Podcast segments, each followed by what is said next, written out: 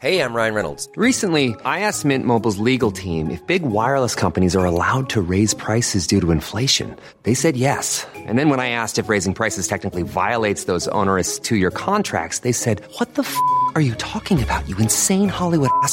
F- So to recap, we're cutting the price of Mint Unlimited from $30 a month to just $15 a month. Give it a try at mintmobile.com slash switch. $45 upfront for three months plus taxes and fees. Promo rate for new customers for limited time. Unlimited more than 40 gigabytes per month. Slows. Full terms at mintmobile.com.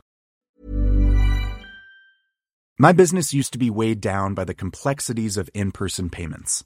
Then, Stripe Tap to Pay on iPhone came along and changed everything. With Stripe, I streamlined my payment process effortlessly. No more juggling different methods. Just a simple tap on my iPhone, and transactions are complete. What's truly remarkable is how Stripe caters to all my customers' preferences. Whether they're using cards, Apple Pay, or other digital wallets, Stripe ensures a smooth checkout experience every time. Setting up Stripe was a breeze, taking just minutes to get up and running. From local markets to global retailers, Stripe helped me expand my reach and grow my business with ease. To learn how Tap to Pay on iPhone and Stripe can help grow your revenue and reach, visit stripe.com slash tap iPhone. Coming up on DTNS, what nation state attackers do with the info they access, what Apple Fitness users, or at least Allison, do with their fitness app, and whether you want your phones back to turn colors. We'll we'll we'll explain. This is the Daily Tech News for Monday, December 21st, 2020 in Los Angeles. I'm Tom Merritt. And from Studio Redwood, I'm Sarah Lane. And this is Allison Sheridan from the Podfeet Podcast. And I'm the show's producer, Roger Chang. We were just talking about everything from hypnagogia to old fashioned webcams. If you want that wider conversation, get Good Day Internet. Become a member at patreon.com slash DTNS. Let's start with a few tech things you should know. TikTok users are getting a year in review feature with the launch of Year on TikTok, a video highlight reel that showcases individual users' own TikTok moments. It also IDs your vibes, that's what it's calling the videos that you liked the best in 2020, in categories such as crafts, cooking, animals, travel, or cottage core. If you haven't been on TikTok long enough to get your own vibe, TikTok will include other top videos from its year in TikTok top 100 list instead. The tip top TikToks. An update to Samsung's Galaxy wearable app lists some of the new features on the company's upcoming our Galaxy Buds Pro. That includes spatial audio for faux surround sound when connected to a supported Samsung phone, and voice detect, not ace detect, voice detect, which lowers volume and turns on audio pass through when the buds detect that you're speaking. Adobe released betas of Premiere Pro, Premiere Rush, and Audition for macOS, all optimized for Apple Silicon. The Premiere Pro beta is focused on core editing functionality with support for H.264, HEVC, and ProRes codecs. Third party integrations will need to be updated to be compatible with the new versions. Zoom also announced the release of its universal app for macOS for its video conferencing client. Security researchers at Citizen Lab at the University of Toronto detailed an espionage campaign that uses an iOS exploit against the personal phones of 36 Al Jazeera journalists. This appears to have been a no click exploit, meaning that Journalists didn't have to do anything uh, except connect to an unknown server after malicious code was sent from Apple. The report claims the code for the exploit belongs to the spyware company NSO Group. The NSO Group said it does not have knowledge of who its clients use its soft, which of its clients use its software, but investigates any credible charges of misuse. The report found the exploit was effective on almost all iOS devices not updated to iOS 14. All right, everybody, brace yourselves. This may be startling to hear, but there is yet another reported technical glitch with Cyberpunk 2077. I know. Players are now reporting that game saves over 8 megabytes in size result in warnings that, quote, saved data is damaged and cannot be loaded. According to the game's developer, CD Projekt Red, these saves can't be recovered, but the issue may be resolved in a future patch. The developer recommends using an older save and to keep a lower amount of items in the game to avoid the issue. I feel like I was like weekend update just now where I just can't even get through it without laughing a little bit. Uh, by the way, real quickly, I just want to point out that when we say it was sent from Apple, Apple says that it is investigating this, uh, that it protects people's data. So it, I think it should have read appeared to have been sent from Apple. We'll, we'll, we'll dig into that a little more. All right, let's talk a little bit more about uh, the U.S. relief package and what it means for technology. Let's do it. Part of the coronavirus relief package deal reached by Congress over the weekend includes $7 billion for broadband internet access. The largest allocation will fund a $3.2 billion emergency broadband benefit, providing $50 per month for broadband for low income families, with an additional $1 billion in grants for tribal broadband programs and $300 million for rural deployments. The package also includes $1.9 billion for RIP and replace efforts meant to replace Huawei and ZTE equipment from U.S. networks. The FCC recently voted to approve the Secure and Trusted Communications Networks Act of 2019, which requires U.S. broadband and wireless carriers receiving universal service funding to remove Huawei equipment. So there's a lot of money for energy tech, energy grid technology, including $3.4 billion for energy storage and transportation, as well as smart utility and distribution. $4.1 billion for new energy technology, photovoltaics and other solar tech, transportation and energy efficiency, and weatherization. There's also some funding, all less than $1 billion, for offshore wind energy, geothermal energy, marine, and hydropower. And there's $6.6 billion for modernization of existing nuclear plants and development of uh, advanced reactors, and $6.2 billion for carbon capture and storage rollout, as well as some development money for carbon removal projects. Finally, $2.9 billion is going to ARPA E. That's the Energy Advanced Research Division. And there's a directive to the Department of the Interior to generate 25 gigawatts of solar, wind, and geothermal production on public lands by 2056. The package also provides funds for the Federal Communication Commission's telehealth program and for a pilot program to improve broadband access for communities around historically black colleges or HSBCs. By the way, that geothermal production on public lands would be 2025, not 2056. That would suck. Yeah, that was my fault. Uh, I'll take I'll take the uh, the typo uh, excuse there, but but yeah, this is uh, this is a lot of energy tech, a lot of energy tech money out there. Uh, but I, I think you know the thing that that people hope impacts them most is probably U.S. broadband uh, to to kind of bring that to people.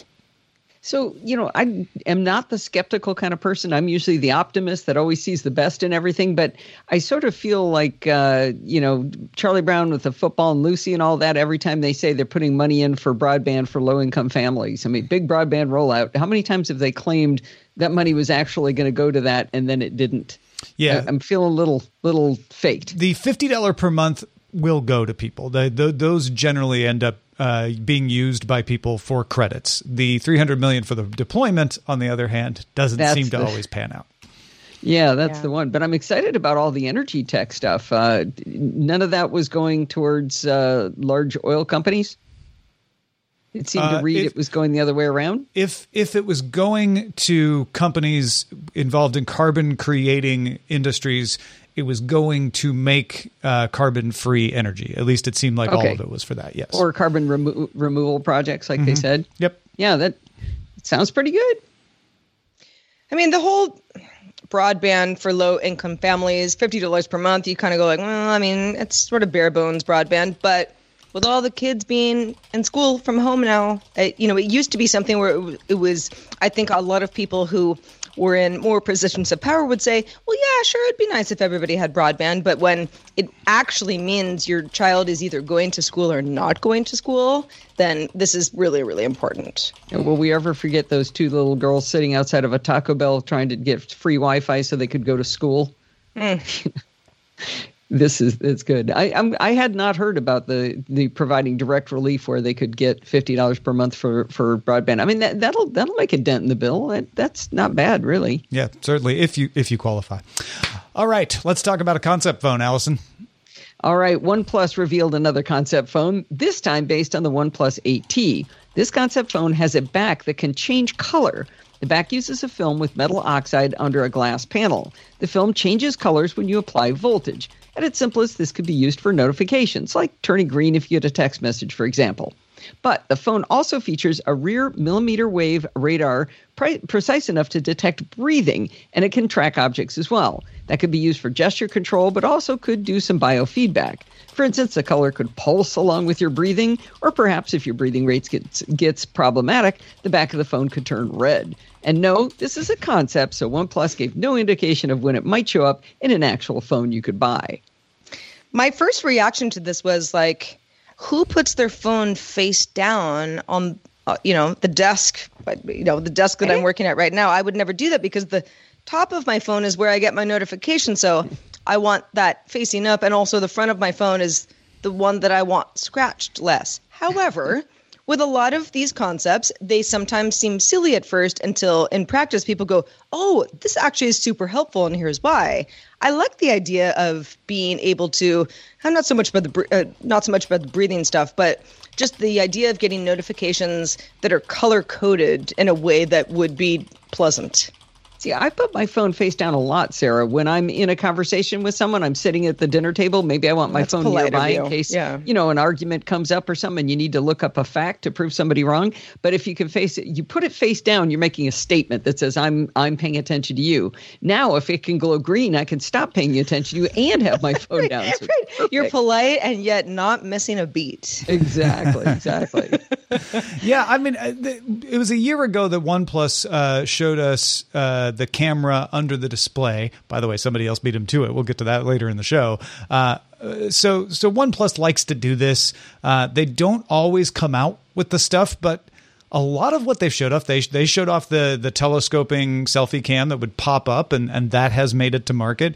Uh, does end up. This is one where I'm not sure. I'm not sure it will make it to market because I'm not sure what it's good for.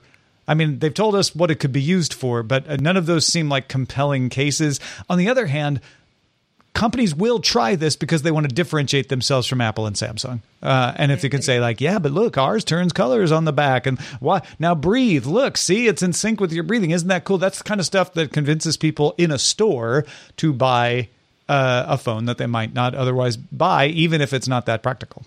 Yeah, like yeah, the I proof of actually do really is like the. the, Sorry, the Sarah. fun part of it. Oh no, go ahead. I was just going to say I really do like the idea of the glowing back. I think that could be that could be kind of interesting. I mean, maybe it's just fun too, right? I mean, we like having glowing lights in our background that are changing colors for the holidays and things. So it could just be fun. But I do sort of feel like OnePlus is the research arm for everybody else, and their stuff doesn't actually end up coming to market a little. The the cooler stuff. I think you know, you know, just thinking about this a little bit more. I my original thing was, well, when am I ever putting my phone face down on a desk? And Allison, to your point, it would be a polite thing to do at Thanksgiving dinner, for example. But maybe it's in my purse, you know, or it's in a bag of some kind. You know, I'm always carting around things. We got masks on these days, and you know, it's it's. I'm constantly like, "Where's my phone? Where's my phone?" To have it glowing in a way where I'm like, "Oh, my phone's trying to tell me something," and the color lets me know that it's a text message or there's some sort of breathing information that I might be aware of. That really does come in handy. All right. One of the things we know about the SolarWinds attacks that we talked about all last week is that the attackers do not appear to have accessed classified information or the nuclear codes or anything like that. They seem to have been after email, maybe some other documents in non classified systems.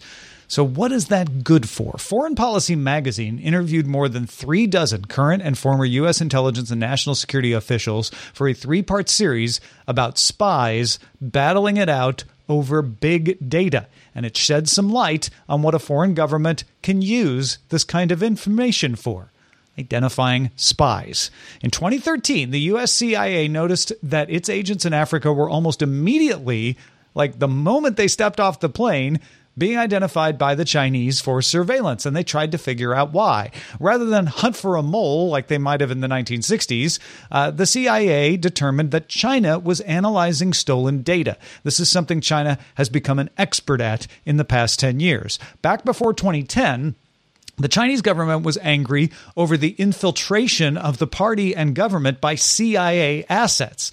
So the Chinese launched a program to discover and exploit a flaw in the CIA's online system that was used by its operatives, and they succeeded and rooted out a lot of the CIA's spies. As a result, the party discovered that the prevalence of dirty money uh, in the Chinese system, bribes and stuff like that, was helping spies hide because there was so much. You couldn't say just because there was a money thing that they were a spy. Too many people were involved in dirty money.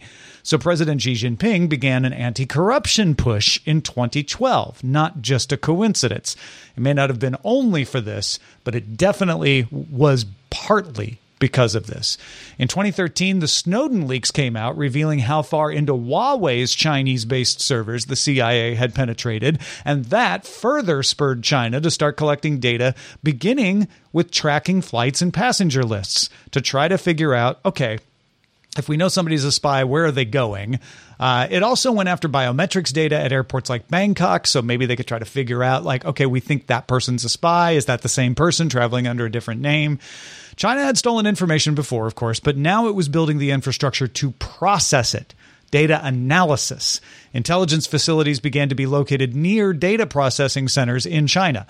The travel information was helpful in uncovering spies, but another piece of the puzzle made it much more effective. An attack on the U.S. Office of Personnel Management in 2012 leaked personnel data from 21.5 million people, including myself, that had health, residency, employment, fingerprint, and financial data. Background checks that included mental health, sexual histories, drug use were also in the data that was accessed by the attackers. That data could be analyzed to figure out who was a U.S. agent, just based on what you could find in there, uh, as well as pair that information with the travel data, and then you could figure out who from China those agents met with. The background data particularly could be used to cultivate China's own assets abroad. For instance, recruitment of American translators at U.S. intelligence agencies increased shortly after this attack, as did much faster recruitment and harassment of spouses of U.S. officials by Chinese and Russian officials. And Russia, coincidentally, or maybe not, used information in payroll payments that it had to identify the real State Department employees from the more highly paid CIA operatives at the U.S. Embassy in Moscow. That's what they did with the data from one database in the U.S. government in 2012. So you can imagine with email communications and more from multiple government agencies, multiple corporate clients around the world, what they might be able to tell about who's out there. Yeah, no kidding. And especially, you know, the classified documents versus uh, non classified email documents and other correspondence, being able to infiltrate that uh, gives you a great idea of where people are going and when, but also, yeah, who their families are, where they live, where they're going, where they've come from. Uh, it's very mind blowing to me. And I know we had somebody on our show last week who said, "Can't wait for the for the movie on this." You know, who's getting the movie rights because that this is a good one. I mean, not good in the sense that any of this happened, but boy, talking about uh, some espionage stuff, it does not get any deeper than this. Allison, what do you make it, of it? Well, Tom mentioned at the beginning that they didn't access classified information, so we're all happy about that. But there's kind of an analogy when you look at classified information um, in my previous work employment.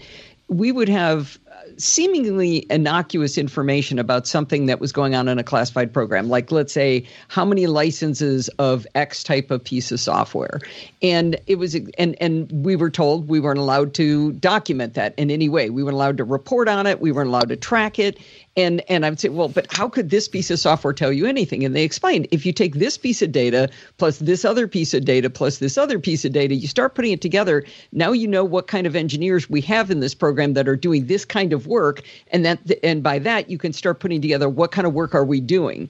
And so it's it's this aggregation of data together that eh, each individual piece not that interesting, not that useful, but when you aggregate it all together, that's when you can build this this bigger picture. Um, also, you know, Tom bringing up the pers- Office of Personnel Management uh, uh, loss. I'm still angry about that.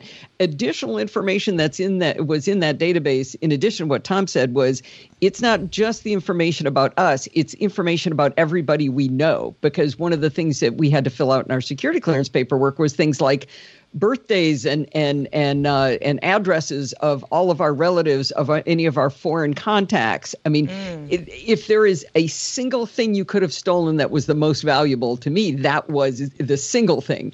You know, obviously a- aggregating all this stuff together is even more powerful, but that one thing by itself, yeah, that's that's the whole kit and caboodle. I mean, that's that was the that was the money steal right there. And imagine with machine learning being what it is now and, and how well Chinese companies are doing above board with machine learning, how you can train a system to look at a huge pile of data and tell certain things about it that you want to find out. You don't you don't even have to do the correlation of it anymore. You just turn the algorithm on it and say, find me the spies, and it's likely with a high level of accuracy to be able to tell you like these people are likely spies.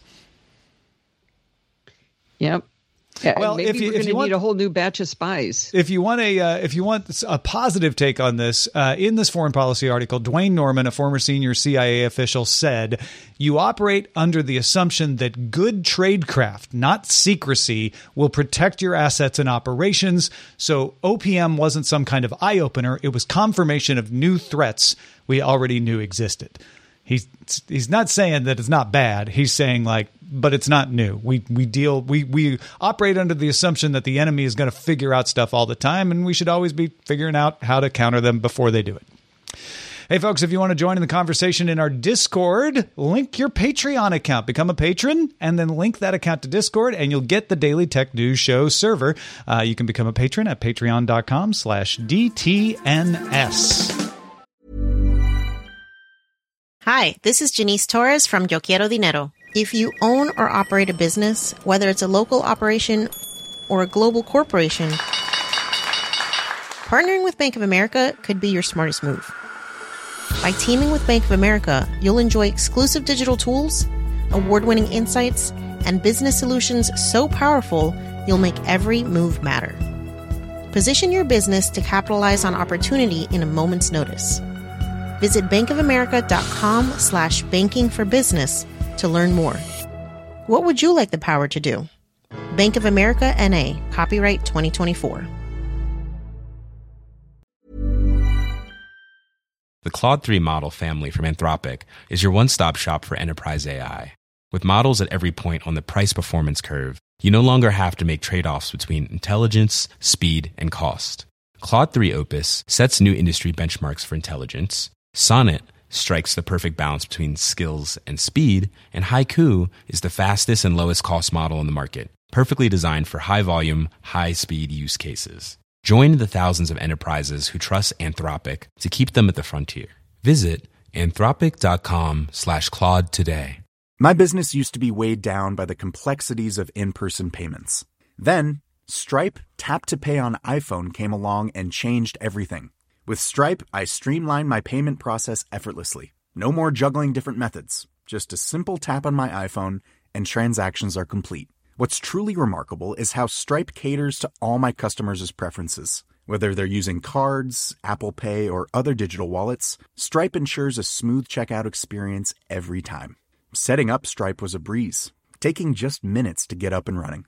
From local markets to global retailers, Stripe helped me expand my reach and grow my business with ease. To learn how Tap to Pay on iPhone and Stripe can help grow your revenue and reach, visit stripe.com slash tap iPhone. Well, last week we talked about the launch of Apple Fitness Plus. Uh, we all kind of kicked around whether it seemed worth it, uh, whether those of us who don't have Apple Watches should get them so we can get on board, whether it is a good service at all. And we're happy to have Allison with us today because you've actually done that. You have actually taken Apple Fitness Plus for a test drive. So let us know how is it? Well, one of the first things I wanted to talk about was people are questioning the need for an Apple Watch. And it, turns out with the phone uh, app and the iPad app, you can do it without an Apple Watch. But with the Apple TV app, you do have to have an Apple Watch. But to me, there's actually no point to this if you don't have an Apple Watch. Because otherwise, why aren't you just watching YouTube? You could be watching anything. The the key feature that makes this unique is that on screen, the entire time you're working out, you get to see a whole bunch of data. You can see at a always on screen is your own heart rate, how many calories you've burned in that workout, and some some other things that are that are also useful like if you're doing a high intensity interval training you can see the total clock. So if you sign up for a 30 minute class you can tell i'm only 10 minutes into the torture i got a long way to go. But during the intervals there's also a clock showing you how much time you have left and to me, there's nothing more aggravating than when they tell you, okay, we're going to do this 40 seconds, and they don't give you any feedback during that 40 seconds. So that 40 seconds just stretches out to an hour when you're in agony. Um, so th- this, you can always tell exactly how long that's going to go. Um, apart, so I think the Apple Watch is a really key feature. Otherwise, like, why are you bothering with this? Go watch some YouTube. You're fine. I mean, well, I, I could see, I could see people saying like, yeah, but the Apple is probably better than what I would find on YouTube. Uh, but that's not the product Apple is making. Apple's making a product that relies on the tracking to to be at its best advantage. They're not making YouTube videos. Yeah, and I mean it's hard to say it's better than YouTube because YouTube has a lot of content. Right? I'm There's not saying it's better than I'm not. I, I am not saying know, it's better than YouTube. I'm saying a lot of people may say I believe it will be better from Apple, so I would like to sign up even though I don't have my Apple Watch. Yeah, maybe. I mean, they got real nice wood backgrounds and stuff. Maybe their trainers are even more fit. I don't know. Uh, yeah, Leo Laporte did say that one of the things he doesn't like is the trainers are all fit and thin. Uh, I hate that. Uh, but it felt very much, the ones that I did felt very much like the kinds of things that I've seen on YouTube. So it didn't seem that extraordinarily different. But to be able to see these these metrics real time was was really cool. They also have um, they have an environment for people who are new to certain exercises. So you can say, I would like the absolute beginners yoga or the absolute beginners uh, cycling, and and you get kind of a, a basic course.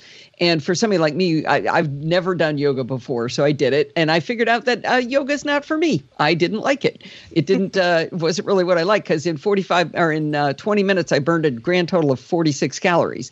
I'm looking for highest calorie burn per minute. That is my my main goal to make up for how much I want to eat and drink. So that was not the metric I needed. Um, they do have an interesting thing in here called Burn Bar. And, you know, Apple's not really good at doing any kind of the social stuff. And I think this is as close as they're getting right now.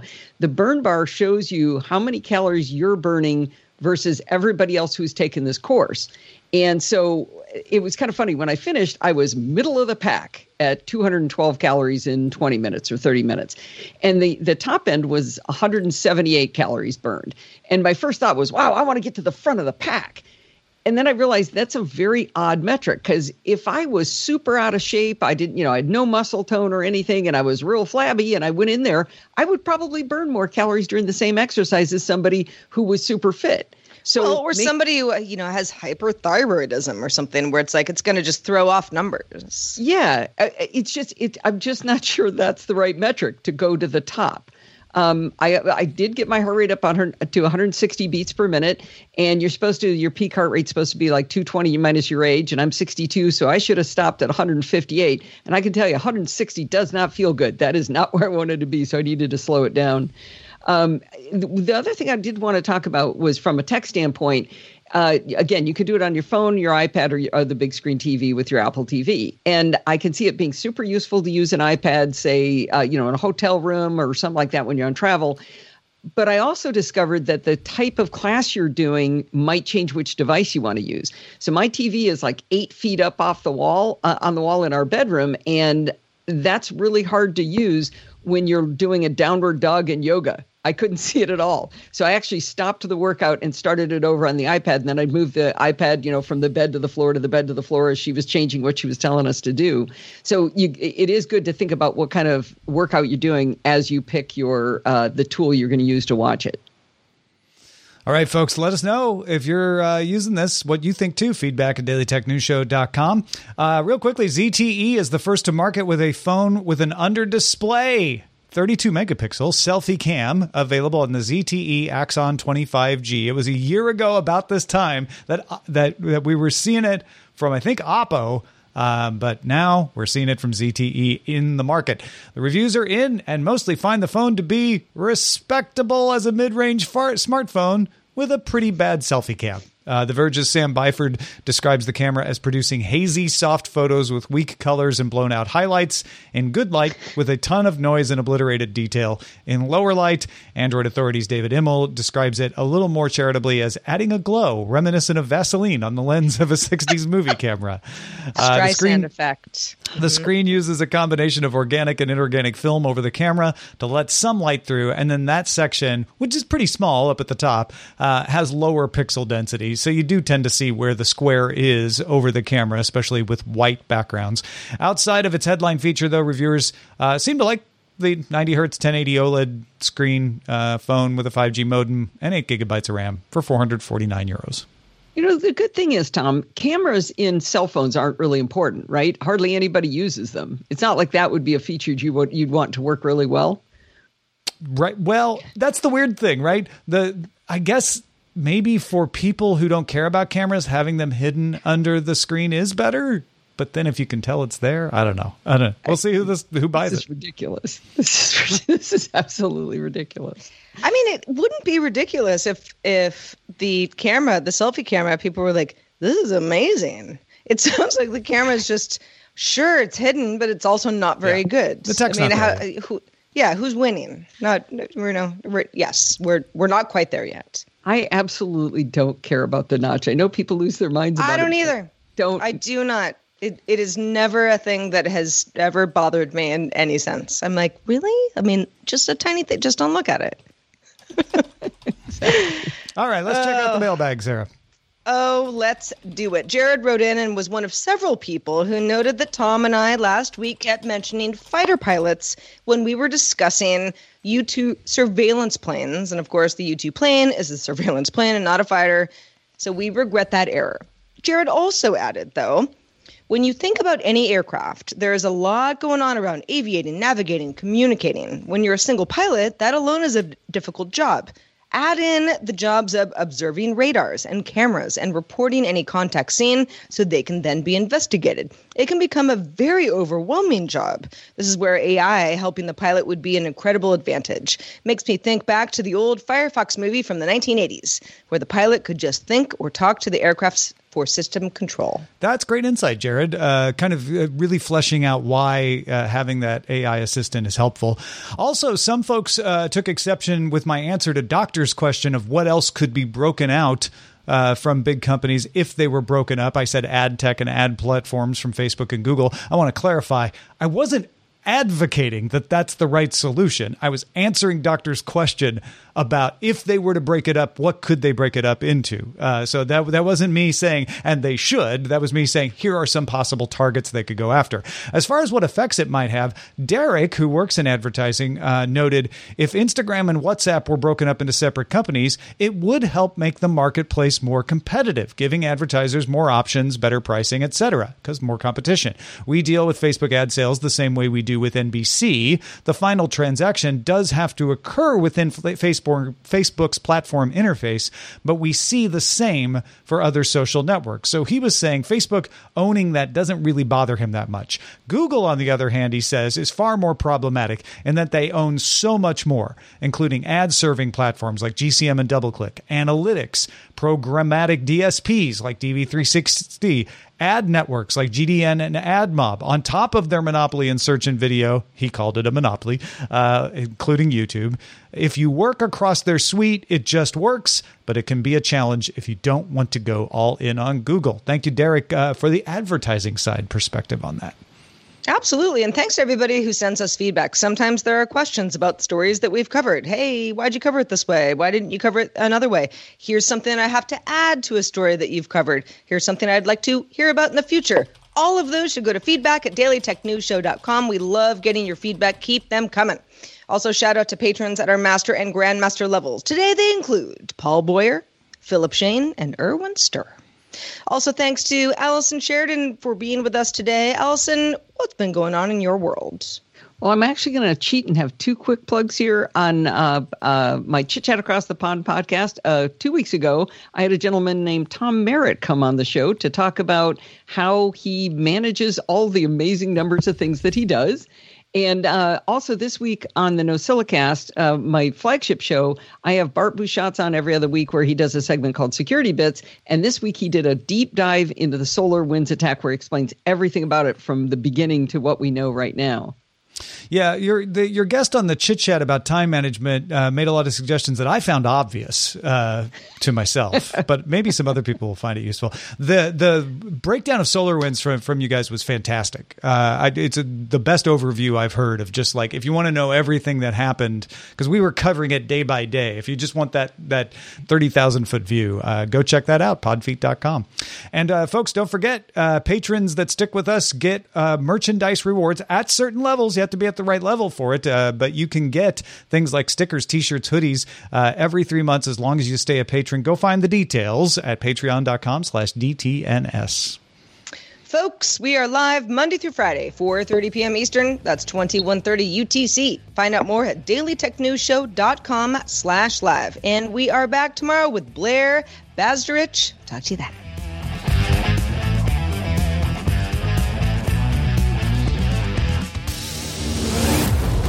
Show is part of the Frog Pants Network. Get more at frogpants.com. Diamond Club hopes you have enjoyed this program.